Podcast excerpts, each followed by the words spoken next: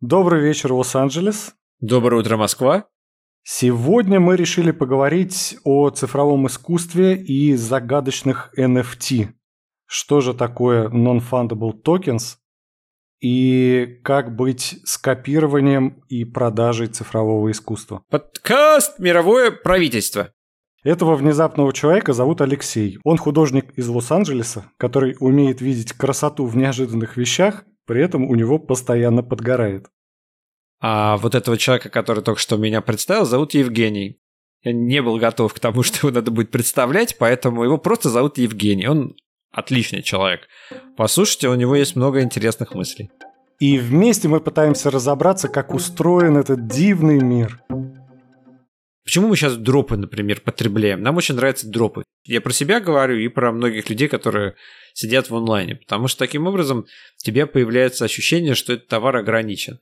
Вообще для меня самое интересное в NFT – это идея того, что изначально искусство было штучным, потом, соответственно, у Болтера Бенджамина была книжка uh, The Work of Art in the Age of Mechanical Reproduction, то есть uh, работа во время периода э, механического производства, то есть когда, например, фотографии ты можешь напечатать с, с, одной, с одного негатива ты можешь сделать очень неограниченное количество отпечатков, то есть тиражировать работы. В случае с негативом там проблема заключается в том, что ни одна из них не оригинальная, оригинальной по сути является только негатив, а все остальное является копиями. А в NFT получается, что вот мы хотим вернуться к этой оригинальности, то есть утащить уникальный единственный объект в онлайн. Это единственный вариант для нас обладания этим уникальным объектом, то в виртуальном мире. NFT – это способ каким образом сделать уникальным цифровой продукт. К картинке или какой-то гифке присоединяется вот некий код, который делает ее уникальным с помощью блокчейн-технологии. И тогда вот эта картинка с этим NFT-кодом, она становится, ну, как бы оригиналом, который можно продать. Она просто становится уникальной. И вот эта уникальность – это то, что можно продать. Да, как, когда была книжка Бенджамина написана в 1935 году, это не книжка, это эссе, там как раз то же самое было. Там говорилось о том, что механическое перепроизводство уменьшает цену как бы он говорил про ауру объектов в то время, но под аурой он имел в виду именно уникальность этих объектов, объектов произведения искусства. То есть вот этот NFT – это тот самый вариант, как придать обратно эту ауру этим э, цифровым объектам. А этот Бенджамин, он вообще кто? Он философ, искусствовед? Он был немецкий философ, в принципе. Для нас необразованных просто. Спасибо.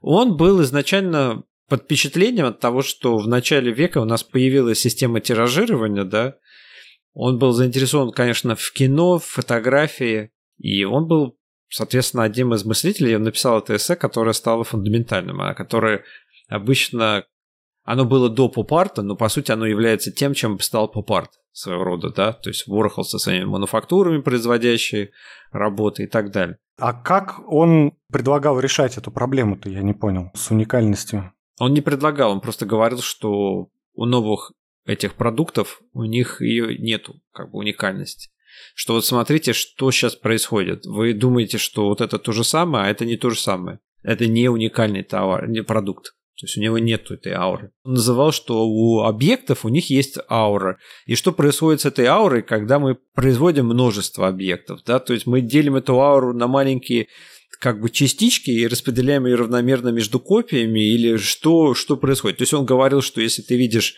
там Иисуса Христа, как бы вот этой, карти... у этой картины есть там аура определенная, да, там лик Христа. То есть она уникальна. А если ты распечатаешь и положишь себе в карман, как, ну это моя уже интерпретация, как бы кучу маленьких оттисков этого Христа, будет ли у него такая же аура, как у той, которая висела на стене? Наверное, нет, потому что цена у, соответственно, оттиска намного меньше. То есть, соответственно, оригинальность работы, она уменьшается с э, количеством копий, которые ты создаешь. Вот эту проблему, получается, решил поп-арт. Каким образом сделать тиражируемое искусство все еще искусством? Все еще достаточно, так сказать, уникальным и обладающим вот этой вот аурой. Ограниченный тираж. Вот это вот ограничение, оно автоматически дает, что вот больше этих товаров не будет. Тем самым у нас ценность, как бы свя святость, если мы переходим на ауру, да, вот некая святость каждого отпечатка, она становится фиксированной. Э, не, не будет размываться дальше. И это дает гарантию покупателям, что ну, их инвестиция не пропадет, вот как-то так. Что это все еще будет обладать ценностью. Вот ты, как человек, который разбирается больше. в блокчейне, да, возвращаясь к блокчейну, по сути, ты можешь взять любую картинку из реального мира, да, и, и условно говоря, перевести ее в какой-то блокчейн, да, то есть как комбинацию цифр, описать ее через э, выражение, условно говоря, математическое. По сути, ты же можешь любой объект из реального мира закопирайтить там, то есть, ну, имеется в виду не объект, а фотографию объекта, любое изображение объекта. Можешь ты взять монолизу и сделать NFT с монолизой?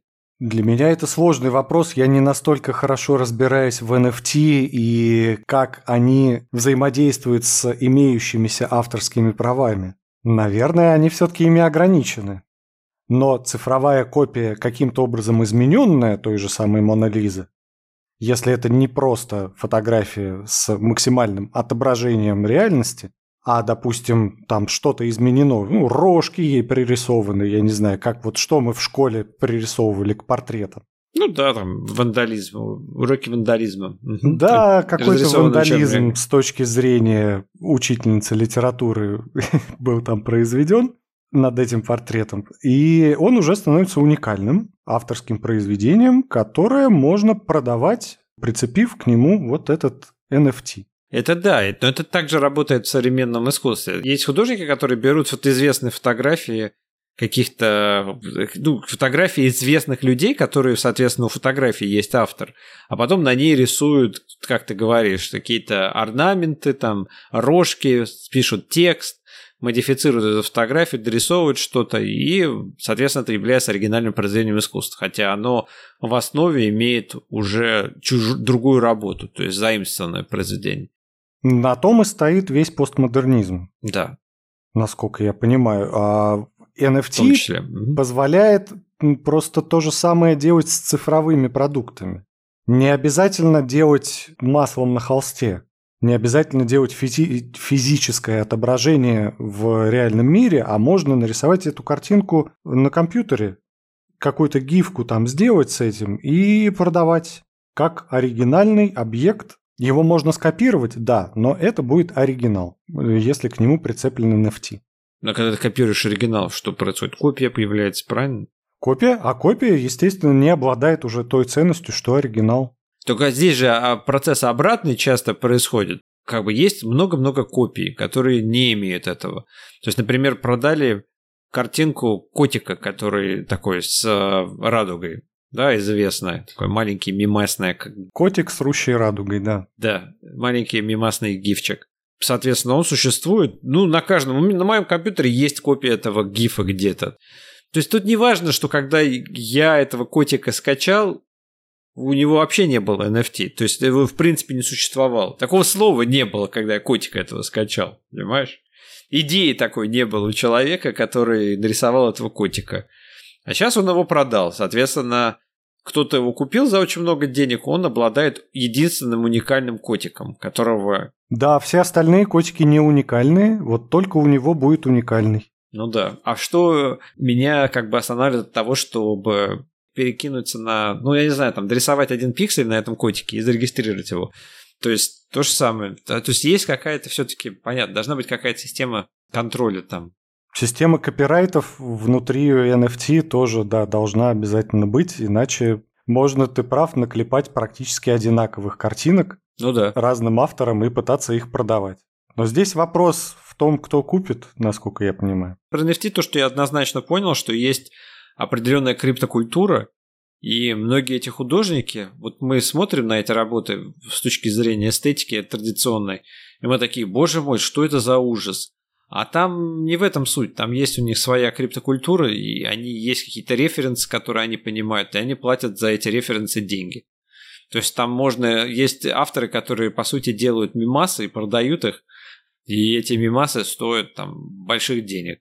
Для обычного человека они не имеют никакого вообще смысла. То есть ты смотришь на них, это какой-то бред. Наверное, да, ты прав. Это какая-то субкультура, ну, на данный момент, по крайней мере, которая имеет свои визуальные некие образы, свои мемы, свои вот истории, которые популярны в этой среде. Но так любое искусство начиналось, любое направление новое. Оно что же было сначала, боже мой, что за уродство, что они там делают? Ну, как вот импрессионистов все ненавидели классические художники в свое время. Говорили, что это за мазня. Примерно то же самое, что сейчас говорят про современное искусство, что да мой ребенок также может нарисовать. Да здесь то же самое происходит. Там свои авторы, своя какая-то культура визуальная в том числе. И там много вот этих вот художников, которые создают что-то и продают, и кто-то покупает. И продавцы, и покупатели, они как бы из одной культуры. Они понимают, в чем здесь прикол, для них это интересно. Я про что хотел сказать-то? Есть какие-то ниши, ты правильно все говоришь. Есть просто какие-то ниши, которые в которых вращаются очень большие деньги, про которые мы особо, может быть, даже не знаем, живя обычную жизнь.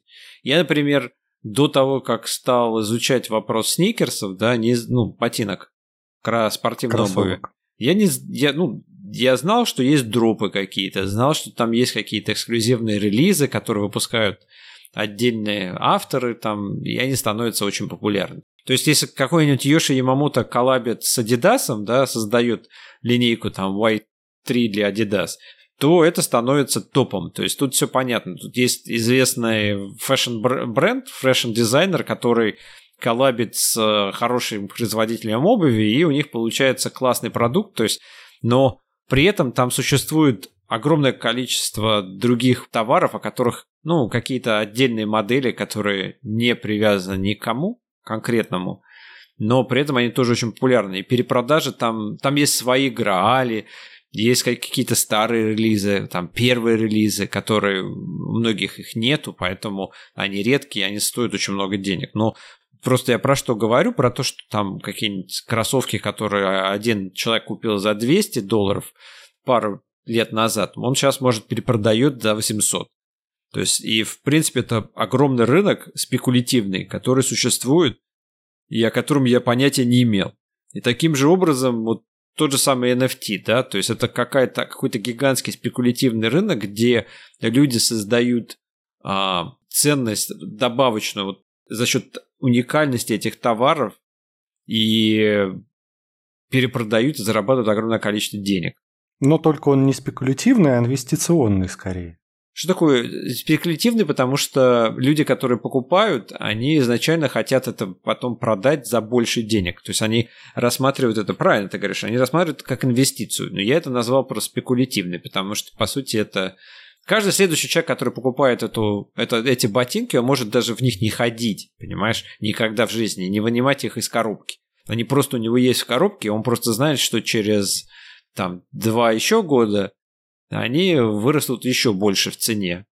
Ценность растет со временем именно из-за увеличения уникальности этого объекта. То бишь количество произведенных копий, оно было фиксировано. Вот этот вот дроп, он состоялся, Правильно. и все, больше не будет. Их становится меньше, вот этих копий. Что получается? Возвращаемся к замечательному Бенджамину что вот эта аура, которая была распределена на все копии, она постепенно концентрируется становится... в одной. Кон... Да, да, именно, концентрируется, концентрируется. И поэтому каждая копия становится дороже, потому что кто-то вот эти кроссовки купил и держит в коробке и ни разу не надевал, не да. носил, и у него идеальное состояние. А кто-то в этих кроссовках ходил. Что означает? Что ценность вот этой вот в коробке штуки вот этого уникального объекта, она выросла. Потому что вот таких вот нулевых осталось меньше. Правильно, правильно. Потому что они были во-первых, они изначально были красивые, то есть люди хотели их оставить себе, то есть мало кто их перепродавал. Потом, соответственно, мало кто, они были красивые, мало кто их не надевал, то есть большая часть людей хотела в них походить чуть-чуть, хотя бы почувствовать себя классными. Соответственно, те, которые остались в коробке, они уникальны, да. То есть они постоянно как бы добавляются к ним стоимость, чем с уменьшением количества копий, которые существуют на рынке. Правильно ты говоришь? То есть, когда они NFT придумали, они просто сказали, ну мы сразу тут вот, мы сократим путь, мы просто скажем, что есть одна копия, и на этом будет все хорошо, то есть все достаточно. Но вот эта карти... уникальная картинка, она одна единственная. Да. Больше никаких других уникальных таких картинок нет. И сейчас, э, допустим, есть 8 человек, которые хотят купить эту уникальную картинку. Соответственно, Да, и они уже аукцион да, устраивают. уже устраив- можно устраивать аукцион благодаря этому, правильно. В итоге цена растет. Цена определяется рынком, то есть, по сути, здесь. да, и растет связь. эта цена в соответствии с, тем же, с, с теми же параметрами, как и в обычном рынке искусства. Вообще арт-рынок определяется именно историей продаж этих арт-объектов. То есть у каждого художника у него есть история, за сколько его картины покупали. Соответственно, художник сам предлагает цену, но могут купить, а если покупают, соответственно, это становится прецедентом. И вот си- си- система таких прецедентов. То есть, если ты продавал очень много работ по 6 тысяч, а потом вдруг предлагаешь что-то купить за 15 тысяч, человек, который коллекционер со стажем, он проанализировав свою историю, скажет, что нет, дорогой друг, вот у тебя твой ценник это 6 тысяч. Да вряд ли, я пока не готов платить 15. 15 он будет готов, если он увидит, что таких, которые хотят купить за эти деньги, их достаточно много. То есть за 6 тысяч очень легко ему продать. Да вот я думаю, что в NFT будет примерно аналогичная история. Но я думаю, что она уже есть, потому что есть прецеденты, когда какие-то работы проданы, есть сумма, за которую они проданы. Да, Не- но я пока не уверен, что есть прецеденты с перепродажей. Да, это хороший вопрос. Потому что художник продал свою работу, да, этого сейчас уже достаточно много накопилось. А вот что потом человек, владеющий, перепродал, ну, не знаю. Пока что не слышал я таких новостей. Да, и пока тех людей, которых показывали в репортажах про NFT, они обычно были очень богатыми какими-то криптомагнатами, и для них это были, ну, для них это там 2-3 эфира на, за какую-то гифку, это нормально. То есть они не особо сильно Ну, примерно от как этого. чашку кофе, да. Да, да, они не сильно обеднели от этого вот. Да, может быть, для них это вообще даже и не инвестиция, а скорее поддержка художника, может быть, вот что-то такое. Меценатство, да. Посмотрим, может быть, из этого разовьется цифровой арт-рынок. Ну, очень много людей, как бы, в моем окружении, которые мне буквально даже звонили, говорили, ты слышал про NFT? Почему мы еще ничего не делаем для этого? Да, Алексей, художник, почему ты еще не, не сделал ничего в Где NFT? же, где же гифка, которая, да, которую мы будем продавать? На которой будет написано «Жизнь прекрасна». Переворачивается там «Жизнь не очень прекрасна», что-нибудь из этой серии. Где уже будут вот эти кубики с буквами ЖОПА, из которых складывается слово «счастье», да? Где эта гифка? Вот именно это, мне кажется, что надо делать. Так делай. Вот это я точно бы с удовольствием визуализировал. Вот, отлично. Готовая идея для NFT, давай. Я тут помогал девушке, которая занимается традиционным искусством и в срочном порядке решила запрыгнуть на паровоз, идущим в направлении NFT.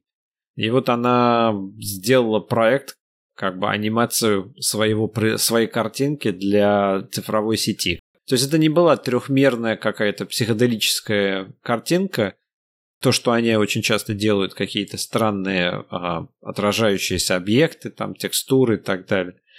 То есть это была именно двухмерная анимация, но люди пробуют, люди пробуют продавать разное. Поэтому, может быть, и продастся. Тогда будет для этого рынок. Будем надеяться, на самом деле. Потому что вот эта проблема с а, уникальностью цифрового искусства, она давно уже назрела. И ее действительно нужно как-то решать. Цифровое искусство, оно существует. И его нельзя исключать на основе того, что оно просто нарисовано на компьютере, вы не сделали это своими руками. Все, теперь это не искусство, что ли? Ну, нет, конечно же, искусство давно уже в этих всех манифестах еще постмодернизма было высказано про то, что искусство это все, что художник называет искусством. Угу, все правильно. А цифровое тут выпадало все это время. Именно из-за невозможности идентифицировать что-то как уникальное или с ограниченным тиражом. Ну и с отсутствием, в принципе, с отсутствием материального эквивалента этого искусства. То есть, как бы, вот то, что копии, проблема копий. Ну, проблема, что легко скопировать. Любой может Вообще, себе как бы- тот же самый файлик взять и такой, о, а у меня тоже есть. Ты купил эту картину за два эфира, который сейчас стоит 4600, то есть Ну за да, за- 9 тысяч долларов. А я эту картинку просто себе скопировал, и она у меня тоже есть. Лошара ты. Да, так получается. Но я себе скопировал эту картинку. У меня нет NFT. У меня нет прицепленного кода к этой картинке. У меня Поэтому паспорта нет этой копия. картинки. По сути, это паспорт Да. картинки, по сути. Это сертификат, типа сертификат подлинности, как вот раньше было, там можно было отнести к какому-нибудь оценщику и спросить у него, вот ты как? Думаешь, это оригинал? Он такой, да, это оригинал. Вот написал тебе сертификат, ты приходишь с документом, говоришь, оригинал. Ну да, в данном случае это оригинал, этот э, сертификат, он от производителя. Да, была компания, которая занималась телемаркетингом, она очень известная была. Она продавала эти произведения искусства через э, репродукции, они сама она препродавала, кажется, если я правильно помню. Через э, магазин на диване. И они отпечатывали больше, чем заявляли изначально. То есть, когда они говорили тираж, там 300, а они отпечатывали больше. Но их потом поймали и наказали. Вот-вот-вот, конечно, потому что они нарушали вот эту ауру как Да. раз, размывали ее сильнее, чем заявляли. Очень красивая вот эта метафора у Бенджамина, мне очень нравится, да, аура работы. У него вообще красиво все написано, ты когда читаешь, там одна абстракция, там ничего конкретно нет, он ничего не называет своими именами, все очень-очень-очень красиво написано. Всем рекомендую прочитать. Философ. Философ, однако. Ну что, результировать будешь что-нибудь? Как тебе кажется, разобрались? Получается, разобрались. NFT – это сертификат подлинности, цифрового искусства. Уникальная возможность получить правообладание картинки в интернете. Что за сексуальный голос Не включился? знаю, что включился мистер э, соблазнение. Картинки в интернете такой, э, да, как будто сейчас будет продолжение там голые бабы с э, веслом. Нет, такого, к сожалению, продолжения не будет. На этом все.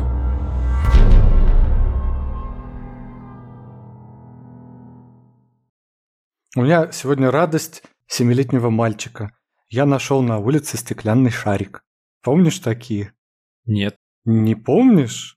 Ну вот в советской, я не знаю, никто никогда не знал, откуда они берутся и что для чего они нужны. То есть ты нашел загадочный стеклянный шарик из детства, который ты не знал в детстве, откуда берется. Именно. И фантастика. Сегодня в нашем подкасте мы обсудим, что делать, когда вы нашли стеклянный шарик. Мы обсудим счастье семилетнего мальчика, которому 39 лет, который нашел на улице стеклянный шарик.